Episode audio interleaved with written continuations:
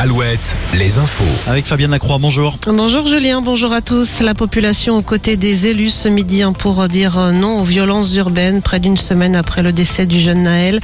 De nombreux rassemblements se sont déroulés ce midi devant les hôtels de ville. 300 personnes rassemblées à Brest, 200 à, Château, à Châteauroux, une centaine encore à Saint-Pierre-des-Corps pour soutenir le maire dont la voiture avait été incendiée dans la nuit de jeudi à vendredi.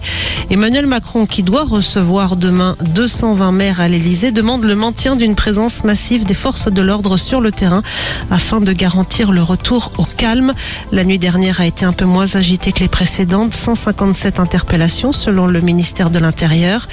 La métropole de Limoges, elle chiffre à plus de 100 000 euros le montant des dégâts liés à ces violences urbaines. Dans les Deux-Sèvres, la vitrine de la permanence du député Jean-Marie Fievé, elle a été vandalisée la nuit dernière. L'élu a porté plainte.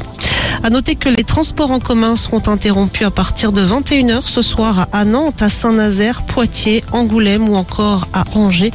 Euh, plus de bus ni de tram à partir de 22h à Tours.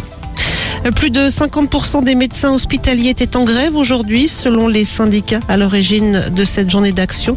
Une grève pour réclamer notamment une revalorisation des gardes de nuit et du week-end. La grève qui va se poursuivre demain. Le Tour de France, victoire au sprint tout à l'heure à Bayonne. Le Belge Philipsen a été le plus rapide.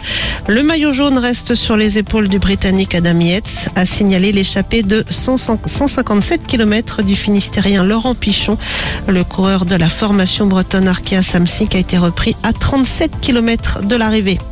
Enfin, du côté de vos sorties hein, pour ce soir, la fête du cinéma qui se poursuit jusqu'à mercredi avec un tarif unique de 5 euros la séance. À La Rochelle, le Festival international du film lui accueille aujourd'hui la réalisatrice Justine Trier, palme d'or du dernier festival de Cannes. Merci Fabienne. Et l'info continue hein, sur alouette.fr et sur euh, l'appli Alouette.